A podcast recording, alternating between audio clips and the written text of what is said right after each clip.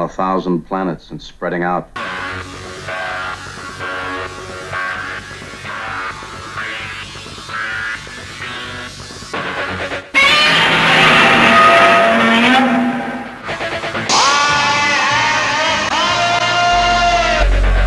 Open the pod bay doors, Hal. Danger, Will Robinson. Danger.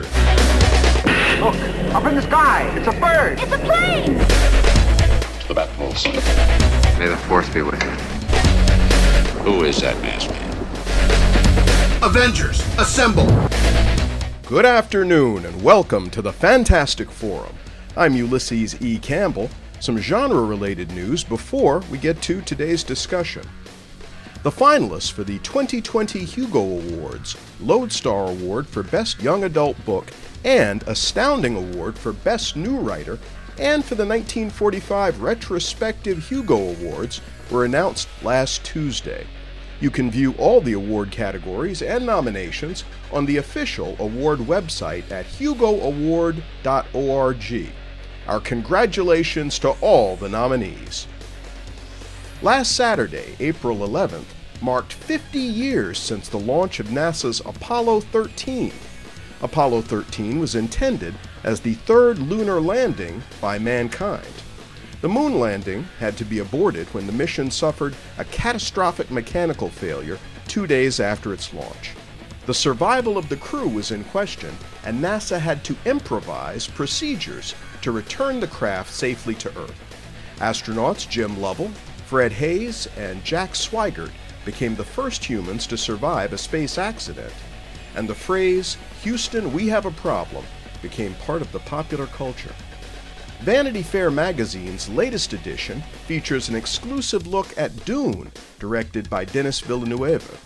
The film stars Timothée Chalamet, Rebecca Ferguson, Zendaya, Oscar Isaacs, Javier Bardem, Stellan Skarsgård, Dave Batista, Josh Brolin, Jason Momoa, and Sharon Duncan Brewster. The movie, based on Frank Herbert's classic 1965 novel, is the most ambitious adaptation yet, and Villanueva has planned to split the material into two separate films in order to accommodate the breadth of the story. You can see some of the pictures on the Fantastic Forum Facebook page at facebook.com backslash Fantastic Forum. And while you're there, if you haven't already, like us on Facebook and follow us on Twitter too. We love to be liked and we like to be followed. Sam Raimi confirmed rumors that he is, in fact, directing Marvel's Doctor Strange into the Multiverse of Madness. The production has been in talks with Raimi since splitting with former director Scott Derrickson in January over creative differences. Raimi is a Marvel comic book movie veteran, having directed the Tobey Maguire trilogy of Spider Man films almost 20 years ago. His inclusion in this project can only lift the Marvel Cinematic Universe. Doctor Strange Into the Multiverse of Madness is currently scheduled for a November 5th, 2021 release. We're saddened by the passing last week of Honor Blackman. The British actress was best known as having played Bond girl Pussy Galore in Goldfinger. She also notably appeared as Cathy Gale in the Avengers TV series. Her other credits include Jason and the Argonauts, Doctor Who, Danger Man, and The Saint. She was 94. Also last week, Mort Drucker, caricaturist and comic artist best known for his movie and TV satires appearing in Mad Magazine, died at the age of 91. And earlier this week, Argentinian comic artist and writer Juan Antonio Jimenez Lopez, who was best known as the co creator of the Metabarons comic, passed away. He was 76. Today on the radio show, we're talking about all this and more. And joining me on today's show, I have uh, the ever redoubtable Drew Bittner, the wonderful writer of The Underfoot, and Emily Whitten. And Emily, Heck I yeah. know that uh, on the last show, Drew was standing up for you because we were talking about uh, different comic books that we should read uh, that are from publishers other than DC and Marvel, and he Uh-huh. mentioned The Underfoot. And I was hey, darn good call. So. I agree with that. It's good to be here, and I've I've got Lily, my hamster, on the call with me, even though you can't really hear her because she's a hamster. Well, So. not quite evolved enough to participate, but Sadly. I'm not going to hold my breath. Well, actually, that's probably a good thing because that would mean we'd all be extinct. And That's right. As as the underfoot has currently predicted three uh, natural disasters that have happened since its publication. well, hold that thought. okay, we'll talk gotta, about gotta that. complete the introductions here. Uh, final member of our panel is Julian Lytle, uh, the um, fantastic writer and artist and all around Renaissance man. Hey, how's it going, everybody? There you go. All right.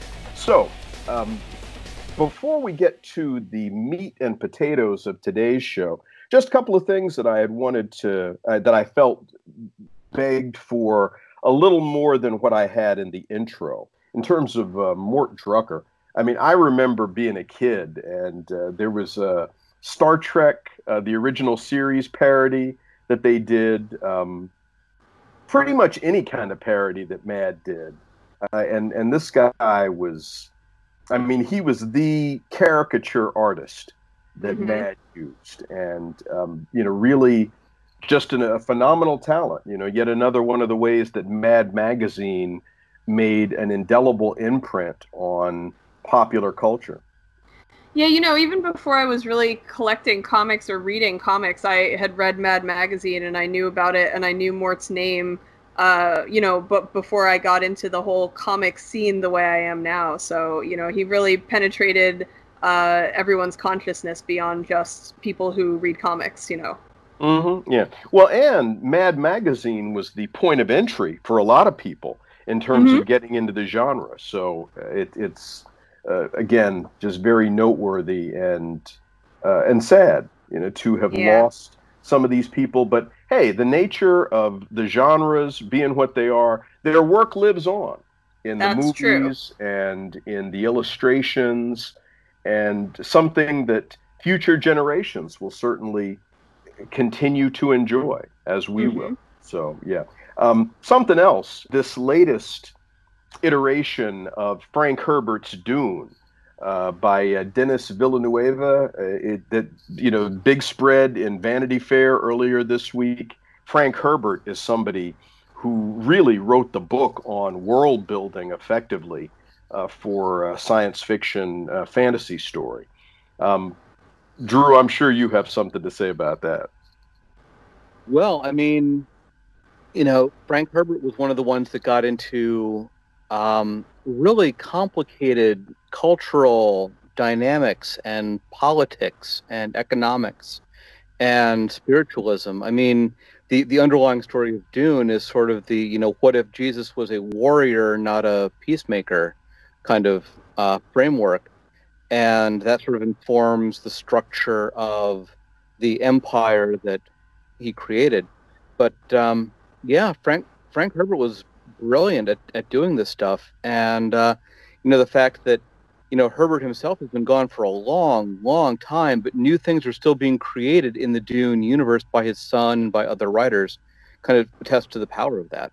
Mm, yeah. So uh, the original Dune, because I honestly, when I first read Dune and Children of Dune and God Emperor Dune, that was all there was, and it was a trilogy. But as I recall, uh, it ended up being at least five books and possibly more. He wrote five or six. His son and Kevin Anderson have written about six more, I think. Mm. So there's there's really a, a huge body of work set in the Dune universe. Mm, yeah, you know, the one thing I want to see is because the way that uh, Herbert described people on melange, uh, the spice that drove everything, uh, your your entire eye turned blue when you were on that stuff. I want to see him do you right when you're on that spice. I want you to no, you don't even see a pupil. Your eye is just total blue, and that's the way it looks when you're on the spice. So I think that looked pretty cool. Oh yeah, no doubt. You know, yeah. Oh, um, the other thing that uh, I just wanted to mention. This is in terms of that whole congratulation to the nominees. The Hugo Awards nominations came out. Mhm. The Hugos are like the Oscars of science fiction. So Yes, I- congrats to all the nominees. They're listed online if people want to see. Uh, indeed. And I had wanted to pivot to, because we talked a little bit about this on the last uh, show, but uh, things continue to evolve with this. And of course, we are caught currently in the grips of a worldwide crisis, and that's having a tremendous impact on every element of society uh, and commerce, and not the least of which is comic book distribution. And what we were talking about for the first half of the last new episode was how Diamond Comics Distributors has suspended payments to their um, creditors.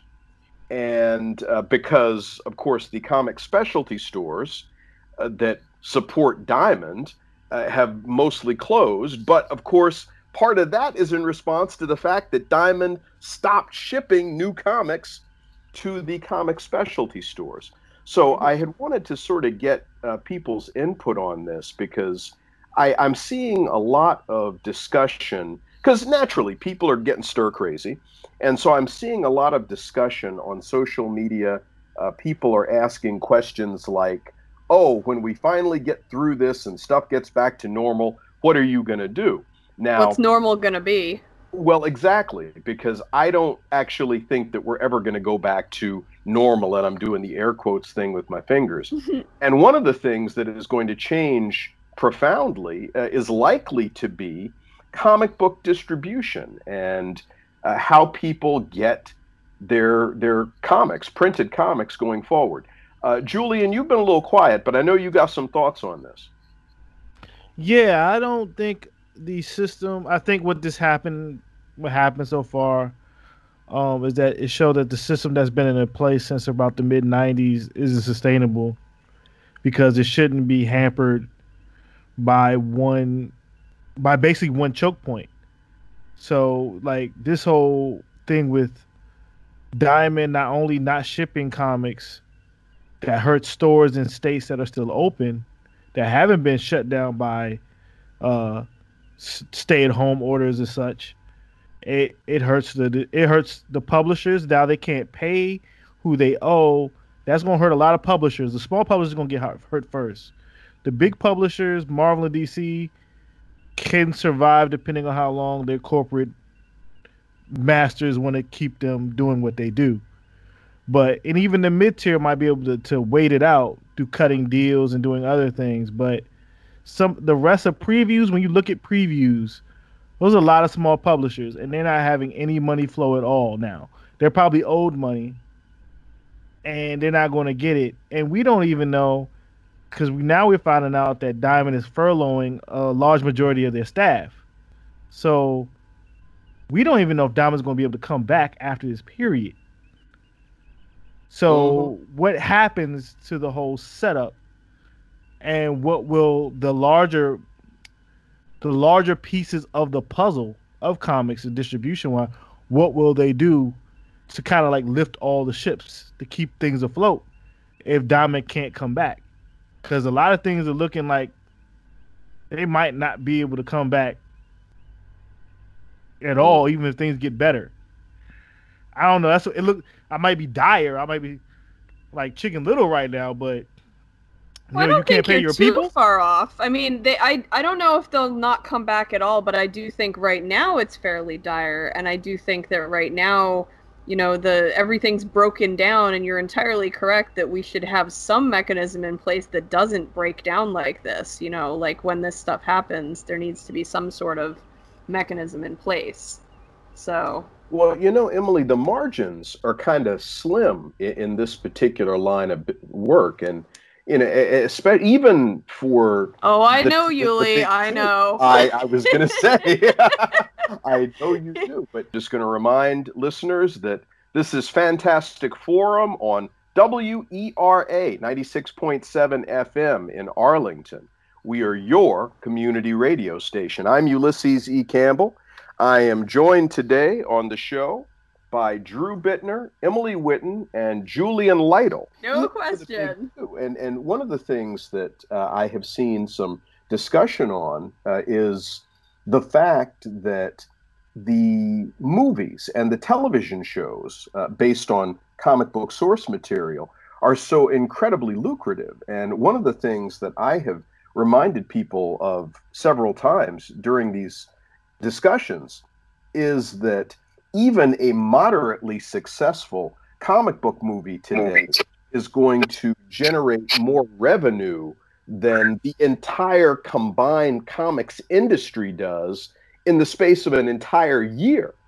And so when you look at that, I mean, I, I, I really, uh, obviously, comics aren't going anywhere because it's source material, and you're always going to need that source material. And so the, the the stuff has value for that reason, if nothing else. But how long does a Warner Brothers decide that they're going to lose money on DC Comics before they just kind of shutter the whole thing or scale it back to the mm-hmm. point where, hey, look, you're doing what we want in that you're continuing to provide this source material and to a maybe a lesser degree a proving ground for new characters and uh, new material uh, while we are putting you into the pipeline to develop you into something else.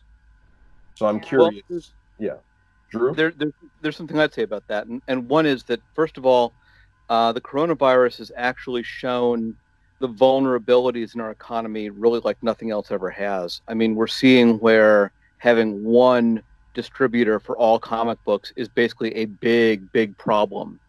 And the fact that Diamond was able to outlast and um, outdo its competition, Capital Cities and all these other distributors that were out there, uh, you know, back in the day, um, that did not leave us in a better place. And you know, having only one company doing this is is a weakness.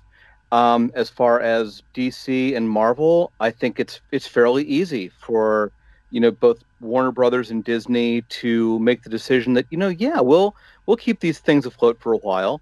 But the fact of the matter is that you know there's vast warehouses of stories that both of these companies have generated over decades now.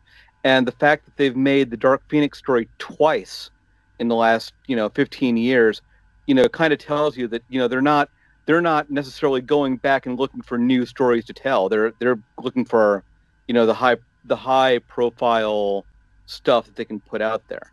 So you're talking about in terms of the uh, material that's getting adapted into movies.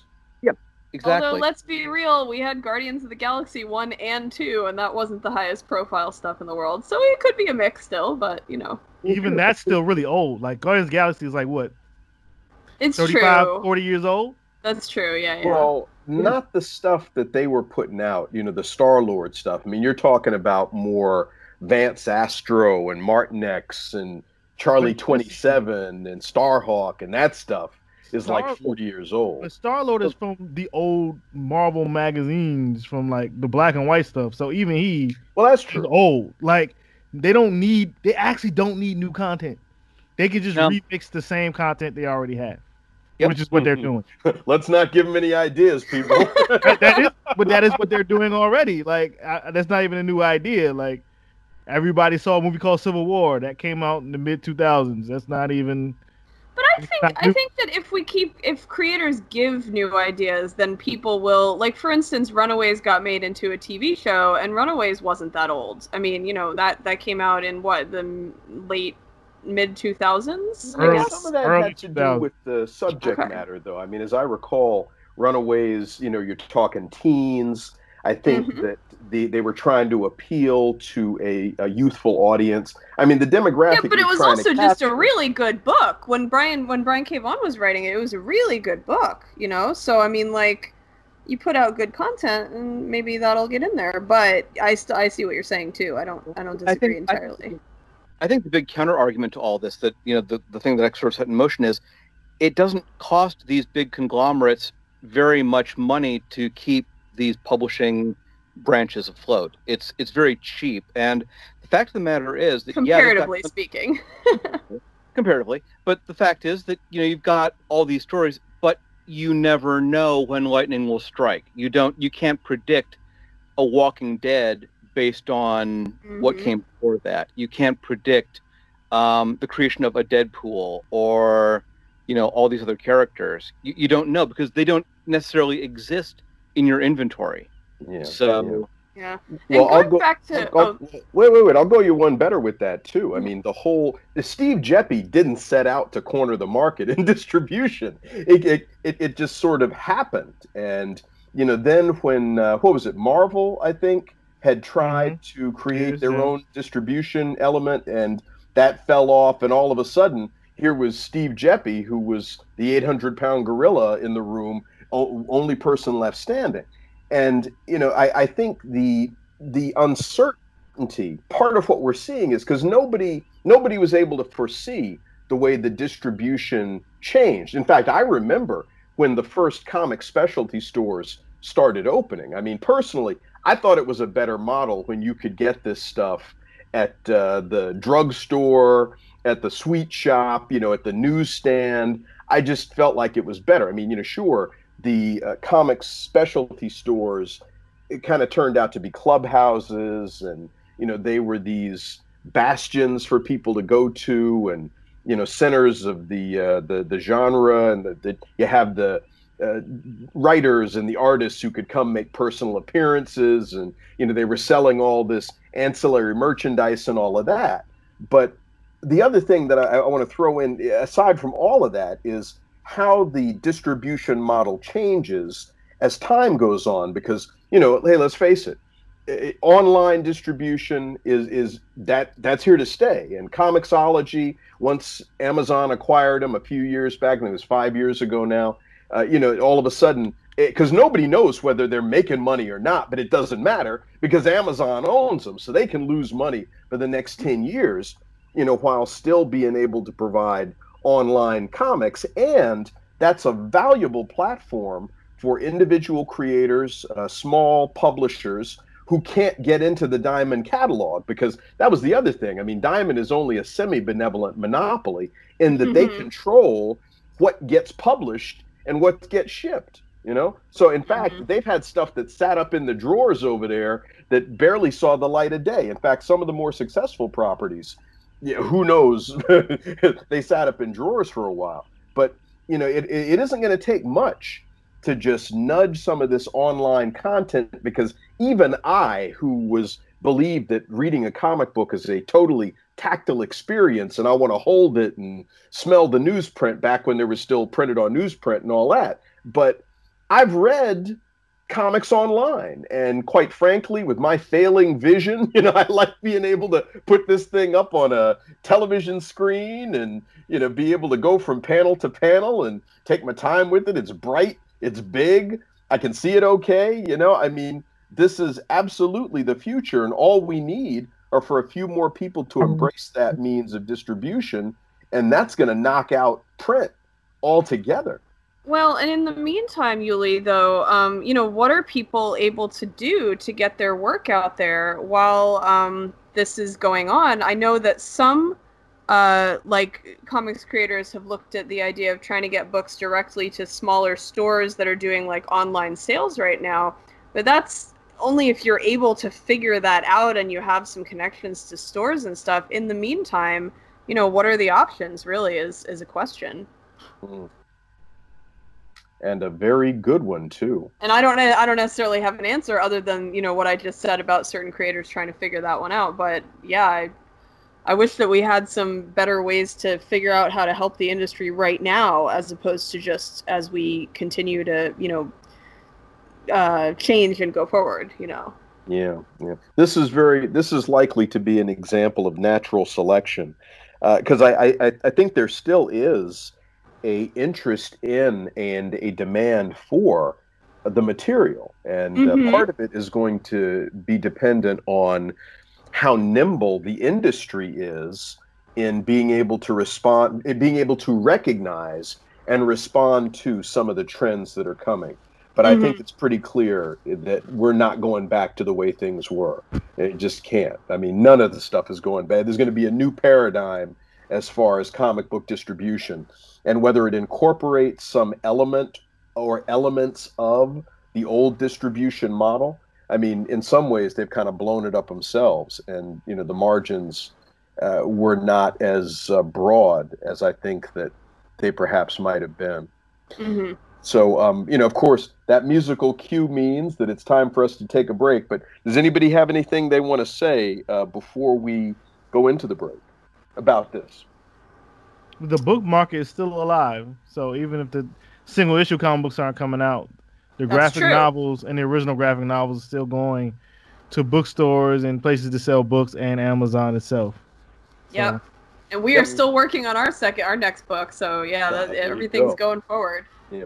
Well, and in terms of the trades, that had been, or, or I, I dare, I, I'm not sure about the numbers, but I'm going to make the guess that trades had been a really big, if not the biggest part of the uh, the the industry, uh, is the way things had gotten. You know, because in fact, that's why you see the story arcs the way they are. They like five, six issue story arcs because it makes it easier to compile into a trade. You know that they can then package and sell. Does anybody know if I'm making that up or is that true? No, I, I think they're doing well, but I know that the original YA books that DC are doing are actually doing quite well. So like that Wonder Woman book, it, it's it already sold hundreds of thousands of copies already. Hmm. So and that came out within the last couple of months, and they put out that Gotham High last week. Last week, so like I have a feeling that's going to do well. Like it's like a CW freeform like drama with teenage Batman and Catwoman and Joker. Like Hmm. well, that's probably going to do great. Probably going to do fantastic. I think it's I think it's interesting. They've had uh, commercials out lately for uh, Batman Last Night on Earth, the collected edition of Mhm. that. Uh, that's been on TV a lot. And um, I guess my closing comment on this would be, you know, to repeat the Joker's line from Dark Knight, which is, you know, there's no going back. You've changed things. All right, and on that note, I'm going to remind everybody that WERA is a community radio station. That means we're uh, non commercial, among many other things. In fact, we've got a fund drive that is coming up, and so you're going to want to be a part of that. Visit the website at wera.fm. Find out how you can support community radio, community media in your area. So, uh, we're going to step aside while we acknowledge the invaluable contribution of our underwriters and our sponsors. We're also going to take the opportunity to promote some of the other fine WERA programs that are coming up later today and this weekend. And we'll be back with more Fantastic Forum right after this. Don't go away.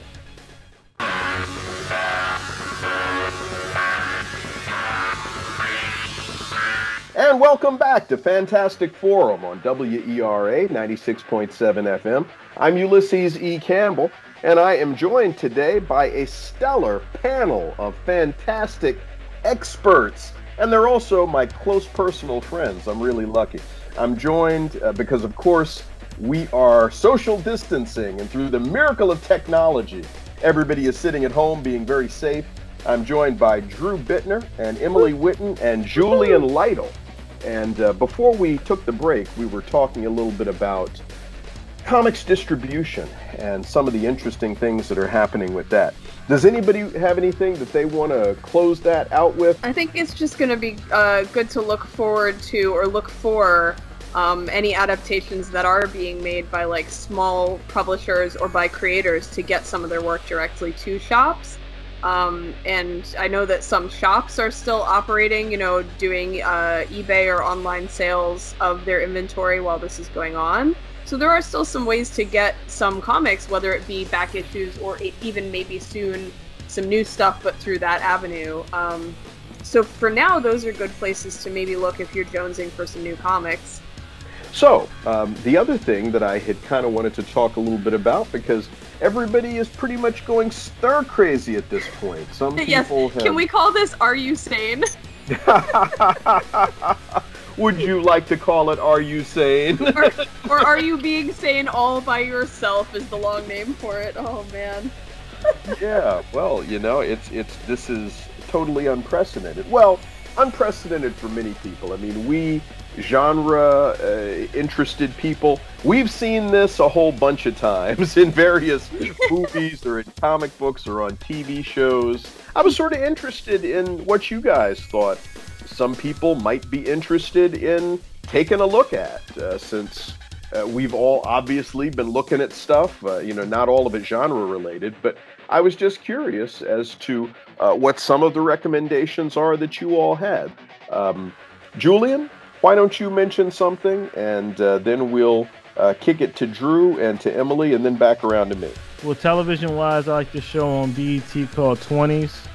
It's about um, a group of young women in Hollywood basically trying to make their way within the industry of Hollywood from a more uh, lower level and the issues with, you know, the life, their lifestyles getting in the way and their messiness at being young and trying to figure things out and the perils and headaches of, of the entertainment industry. It's a half an hour comedy, and it's probably one of the only shows that I really check for during this uh, whole COVID quarantine thing. Because I still go to work, so I don't have a bunch of time during the day to like look at shows. So I'm still on my regular schedule of He's I watch TV shows at prime time. gentlemen. You're essential. All right, Drew. in in a time like this, there's honestly nothing better than um, essentially entertainment junk food, and that to me is sitcoms. So, um, Catherine had never seen Cheers before. She's a little bit young for that. The show actually aired so many. So Your, your going back- child bride. He's young. So so anyway, so I took I, I took CBS All Access and, and walked her back through some episodes of Cheers, and she's really been enjoying it.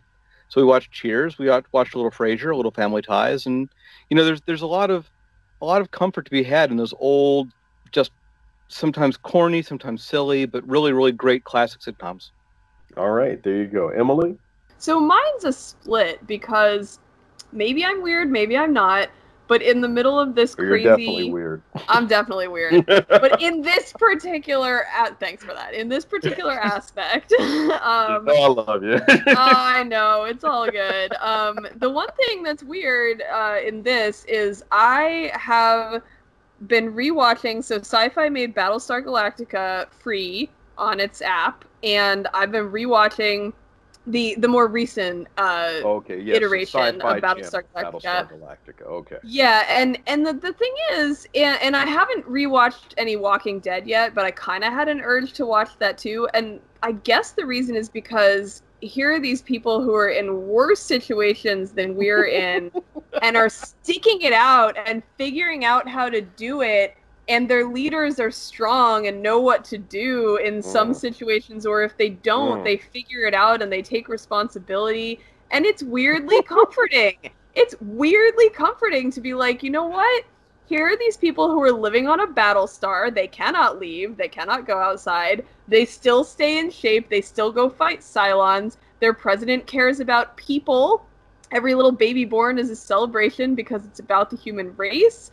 Their commander is a good person who's not in it for glory. You know, everybody on that show. I mean, sure, there's like Gaius Baltar and stuff, but like, you know, you've got this difficult situation much worse than ours and they're persevering and being good people with honor and with principles and it's like oh people could be like that that's great awesome and some people in our world are right now and so that's amazing um, and the walking dead i just almost the very first thing i thought of the very first time i saw those pictures of empty shelves where toilet paper could be uh, was the times when they've got they had gone out on those runs to the pharmacies and had to go through all the picked over stuff to try and find like essential medication. I was like, "Oh no, we're all going to be in the Walking Dead one day." Thankfully it hasn't quite happened yet, but it's getting there with the grocery situation.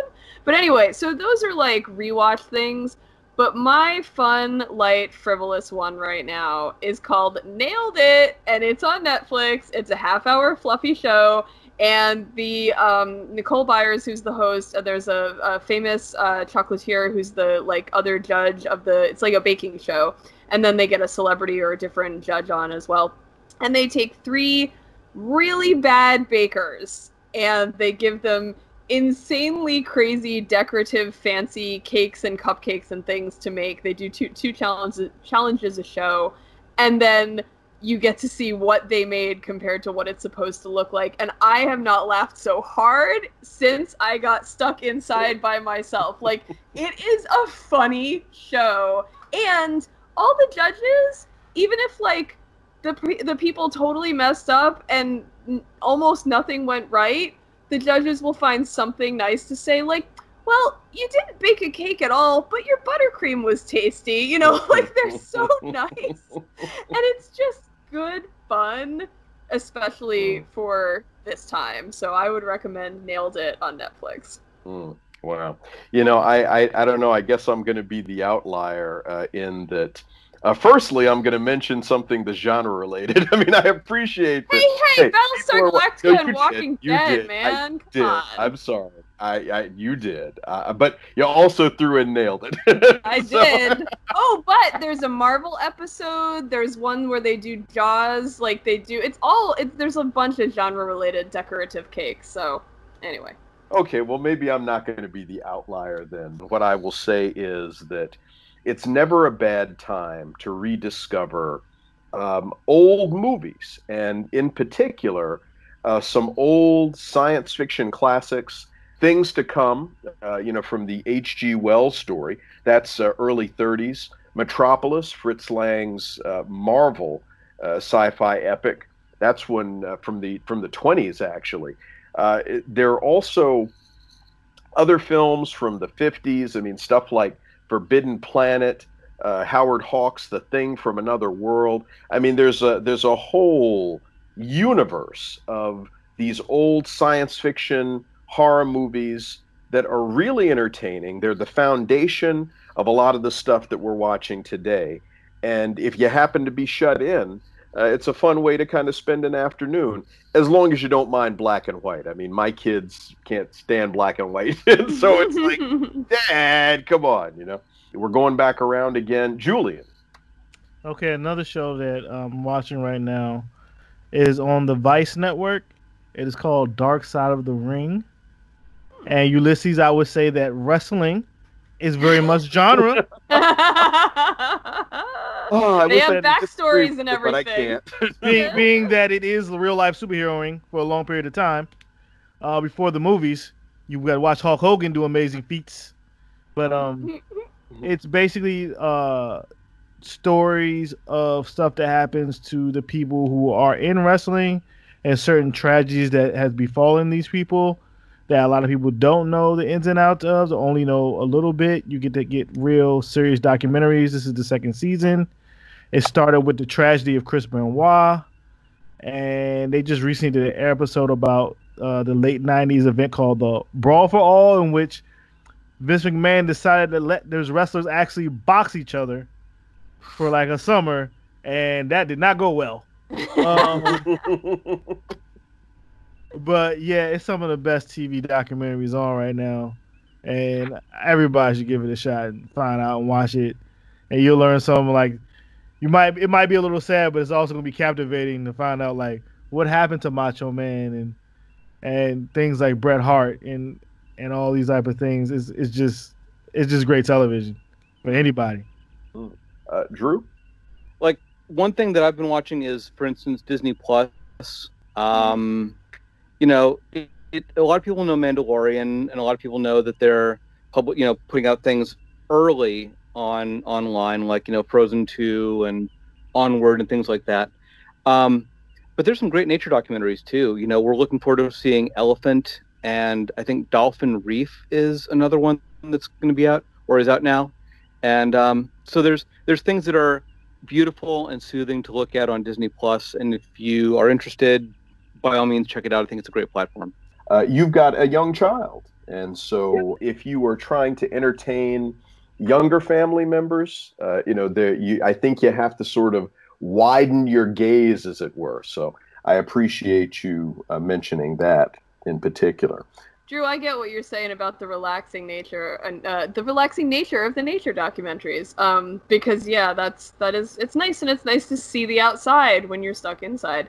Um, I'm gonna jump over and say a couple of podcasts because uh, when you're at home by yourself all the time, and I am also working from home, so it's not like I have tons of extra time, but I do, you know, like listen in the morning or evening sometimes. So there's a podcast I've listened to for such a long time that I've gone through every episode of the over 250 something. I think it took me about five months, but I made it like Oh. a thing. I was like, I'm going to listen to every one of these. These are genre people. They're on the con circuit. You often see them at Dragon Con. It is the We Got This podcast with Mark and Hal. That's Mark Gagliardi and Hal Lublin, who are also part of Thrilling Adventure Hour, the Work Juice Players, etc. And it's a great podcast where these two guys, who are really good friends, just chat with each other about these decisions they're making that are things like should you put ketchup on a hot dog? Best Marvel movie, worst Willy Wonka kid, you know, all these things like that. And they sometimes do research, sometimes not so much. They have a researcher who sometimes does it for them. And the the nice thing is they're very conversation conversational, convivial, and fun, and it's all good natured. It's a family friendly podcast, and it's just like good company. Plus, they're they're really funny depending on what the topic is that they're talking about. So I recommend that one. And then um, in the very obscure at the moment genre podcast, uh, Bernard Pearson, the cunning artificer who used to do and still does a bunch of Discworld uh, approved licensed merchandise, has done two episodes of a podcast where he talks about adventures and stories he had with Terry Pratchett. And so the first one I listened to today. Uh, while I went on my socially distanced, get out in the fresh air walk far away from people with my mask and everything and my hand sanitizer. Um, and it was with Rob Wilkins, Terry's business manager for a long time, um, who now still manages a lot of the business. And they just chatted, like kind of fireside chatted about like different Terry stories. So I'm looking forward to the only other episode that's on now, but I'm sure they'll do more after that. So it's I think it's just called and then he said to me or and then he told me or something, but it's uh, Bernard Pearson talking about Discworld, and it's great want to remind everybody that you're listening to Fantastic Forum on WERA 96.7 FM in Arlington, Virginia. Uh, we are Arlington. I'm Ulysses E. Campbell. And in addition to myself, you are enjoying the thrilling musings of Drew Bittner, Emily Whitten, and Julian Lytle. And we are all in our respective homes. We are gathering through the miracle of technology because we are observing social distancing, as you should too. The sooner all of us lock ourselves inside and stay there, the sooner we'll be able to get out. And I get so upset when I see these people gathering uh, outside in groups because I'm thinking not only are you putting your lives at risk, but you are contributing to us being stuck because it only works if everybody does it. So um, I just actually got done with something that I thought was really cool. Uh, it's uh, it's called Warrior, and uh, it came out last year actually. Uh, it's based on the writings of Bruce Lee, and if you know anything about uh, that show with David Carradine that uh, was on ABC, it was called Kung Fu. Apparently, a lot of that sprang from discussions with Bruce Lee. But Warrior is about uh, the late 1800s. It is set in San Francisco, in Chinatown, a story about these Tongs that are at war and uh, what was going on in the state at the time and the very heavy anti Chinese sentiment, even though uh, Chinese people coming over from China uh, was a incredible source of cheap labor, and you get to see what some of that was like. But uh, of course, because it's based on the writings of Bruce Lee and it's called Warrior, a lot of fighting, kung fu action, and uh, this guy who is the star is really great. The fight choreography is great. The characters are great. The music is great, and they're going to do a second season. So I, I I'm all in. Nice. Where can you find that? I was quite pleased to find out that it had been out long enough that it was available on demand and it was free. So, so nice. if you happen to have cable television, uh, you can look this up on your on demand system. I happen to have Comcast, so it was Xfinity all the way. Nice. Yeah. I have that yeah. too. uh, you go. All right. Well, you can watch it. mm-hmm. So uh, let's see. Cycling around, uh, I believe we're back to to you, Julian? I'm enjoying Westworld season three. That's all about two thirds of the way through. So, um, for people who don't watch Westworld, it's a remake of the old movie about robots in a theme park that get sentience and then turn on the human beings. And it's very good.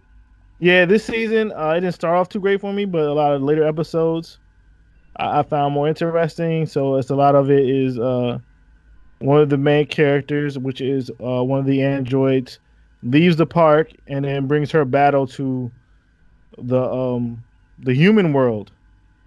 And there's there's a bunch of new characters and new plot points that get opened up on reasons why certain things happened. And that's all as far as I'm gonna go because the rest will be spoilery. But it is a, a interesting cyberpunkish mess this season. Also, if you like Grand Theft Auto, you will enjoy this show.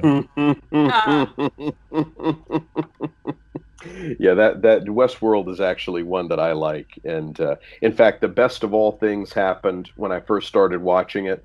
Um, it's very similar to what's uh, happening with Warrior because I discovered season one right before season two came out, so I didn't have to wait at all. I watched season one, and then it was like the next week, oh, the premiere of season two. So I was very excited about that. But uh, yeah, a great show. Hey, Drew, what do you got? Um, hey there. One of the more interesting things we've seen crop up, uh, something that my wife reminded me about, is that we're seeing the late night talk show hosts like um, Trevor Noah and Ooh, Stephen I was Colbert. Sorry, I got and- excited. and, and Oh John. Oliver and these guys doing shows from their houses, and they're they're maintaining a presence online, and they're still doing their thing and getting their voices and, and ideas out there, but they're doing it from home. And so we're seeing every, everyone from Conan O'Brien to, you know, Jimmy Fallon. And if you haven't watched any of these, go out and watch them because a lot of them are just great, and they show an awful lot of heart, and they're rough around the edges, and they're they're unpolished as anything, but they're great shows. And there have been concerts from home. There have been all sorts of activities people have taken. There was an, uh, an Elmo's Play Date special that was on TBS earlier this evening that was, you know, done from home. And they had a whole bunch of people like Skyping in and Zooming in and so on. so so there's been that. So I would I would say go out, go out to YouTube and look at what the people are doing that, you know, that like well-known evening late sh- like late night talk show hosts uh, doing their thing and bringing it to YouTube and and keeping that particular flame alive. Well, there you go. Thanks for that, uh, Emily. Yeah, um, yeah, I'm all for that. I have uh, Facebook notifying me whenever the Daily Show posts a new video. I'm very fond of Trevor Noah's living room or whatever it is now. Like seriously, it makes me really happy when he does these little video clips. Uh, the ones I like the most are just him doing essentially sit down stand up on his couch because they're just very I don't know, I just like them. Um, so I second that. I'm I'm gonna go far away from what we've been talking about and say that I did a virtual escape room which was really cool. It was called Lola in Space, and my friend Sunil set it up, and uh, I, I was just one of his five of his four of his other fr- you know there was a bunch of us that I, I only knew Sunil, but it was essentially if you've done an escape room very similar to how you would do an escape room except it was by Zoom meeting. And so we all zoomed in, and then there was someone running it who's one of the people, you know, in who works for the company, and she walked us through, you know, doing it, but we were still solving the puzzle. She was just kind of taking the camera around and saying, "Do you want me to do this? What should I do now?" And it was really fun. We escaped. It took us almost the entire hour, but it was essentially letting, uh, figuring out how to get Lola out of the space station she was locked in, which is very science fiction. Um, and it's a San Francisco company called Reason that does these escape rooms. So if you if you want to give it a try, I, I think you can do it's tryreason.com and we had so much fun. So that would be my recommendation for maybe like a weekend thing to set up if you're still working during the week but you've got, you know, some at-home weekend time or a Friday night or something. Um, give that a try. Super fun. Mm, yeah, I gotcha. Okay. Hey, um, so I'm going to skip over myself because we're almost out of time, and I want to do one more round of this. So I'll I'll probably stick a couple of thing, things in at the very end, but um, you know we can we have time to go around one more time and to mention like uh, one more thing that you can direct somebody to. So uh, Julian. Okay. Um, I don't know, man. I don't got I don't got nothing, man. I'm just watching wrestling. Other than that, they're still doing wrestling every every night. Supposed to come on with no people in the audience. I don't even know if that's actually fun for everybody else to watch unless you really care about wrestling. So other than that, I, I don't have anything to, to, to really to really stream or binge because that's just not my thing. Honestly, um, mm-hmm. I'm, I'm tapped out now. Okay, all right, no worries. All right, uh, Drew, what do you got? Um, I would say if you have Amazon, look at Amazon Prime. There's an awful lot of stuff there. There's a ton of things I'd never watched before, but I know are just sitting there waiting for me. Um, I liked The Boys. Um, I liked Carnival Row, and I mean, a lot of people love, you know, Man in the High Tower and Marvelous Mrs. Maisel and a lot of other shows like that. So um, I think that's one thing that we're going to see more of. I think we're going to see a lot more of the streaming services like Netflix and Amazon Prime and and so on really coming into their own as as places where you can kind of create your own programming schedule um, as as you know the sort of eclipse networks. Mm-hmm. Okay, uh, Emily. Well, I'm gonna go for a couple that I'm planning to uh, assimilate into my brain. Um, one is the Cuddles and Rage crew of Liz and Jimmy Reed sent me a copy of Bites of Terror, which is their new book with the little clay figurines that they make and they do tableaus with. It's hard to describe, but it's really cool. And so that is on my list to read. Uh, Hulu has put Parasite on its streaming service. And so Tom and I are going to watch that this weekend. I'm very excited because I did miss it in the theaters and I definitely want to see it. And then I've got to share just because it's so ridiculous that if you haven't read my book, I know it's a plug, but there's a reason for it. In the Underfoot, uh, we've predicted now, as I mentioned earlier in the show, a flood, a pandemic, and a volcanic eruption. So maybe everyone should be reading this book because then you'll know what's gonna happen next. I, if you if you guys didn't didn't know about this, um, Fletcher's Cove in DC, along with other areas of DC, flooded, and a plot point in the Underfoot too has to do with that area and potential flooding. And then um, some of our science pages in the book discuss a pandemic virus and then the eruption of a volcano. And so then, of course, the virus came and now Krakatoa has erupted. So we're not going to make any jokes about an asteroid that was also mentioned in the book. oh wait, too bad. Um, but I will say, you know, I I'm I'm rereading my own book because we're working on some cool things that we can release for kids to do while they're stuck at home. So, uh, you know, we can stay tuned for some free kid activities, hopefully from Oni Press. But uh, because of that, I have been using both my physical copy and comiXology book to reference my own work to, to do stuff. And uh, in the process, and talking to Mike Lunsford, another another of our friends, was reminded that we had put this stuff about the pandemic and the volcano in there. so there you go. I'm rereading my own book, but it's because um, we're working on book two and on activities for kids. Great stuff there, certainly. Jeez. Hey, so um, in in on the way out, because uh, of course another great show. Uh, I wish that, uh, and I, I wish I had discovered this whole remote recording thing uh, a little bit earlier. I'm actually uh, I, I, sent away for uh, a, a, headset with a microphone because I was very unhappy with my own audio quality. But hey, it's one of the things that I've come to recognize as I've been watching television because everybody is skyping and zooming and doing all this stuff. But um, I, I, will simply say that uh, it's never a bad time to rediscover some of the old TV shows that you might have grown up with as a kid. I mean, I've ended up uh, being up late at night uh, watching red eye sci-fi with stuff like Voyage to the Bottom of the Sea and the old Lost in Space, and again some of these old movies uh, that you might have really enjoyed. In fact, uh, it was uh, what was it, The Mummy's Hand or The Mummy's Curse or something was on the other night. That was on Svengoolie. I really had a good time with that. But whatever you do, there's plenty of stuff to keep you engaged and entertained because there's a whole world of stuff out there, and uh, it's it's you might as well uh, avail yourself of the opportunity to enjoy it because hey, what else are you gonna do, right? anyway, look, uh, that's all the time that we have for today's episode.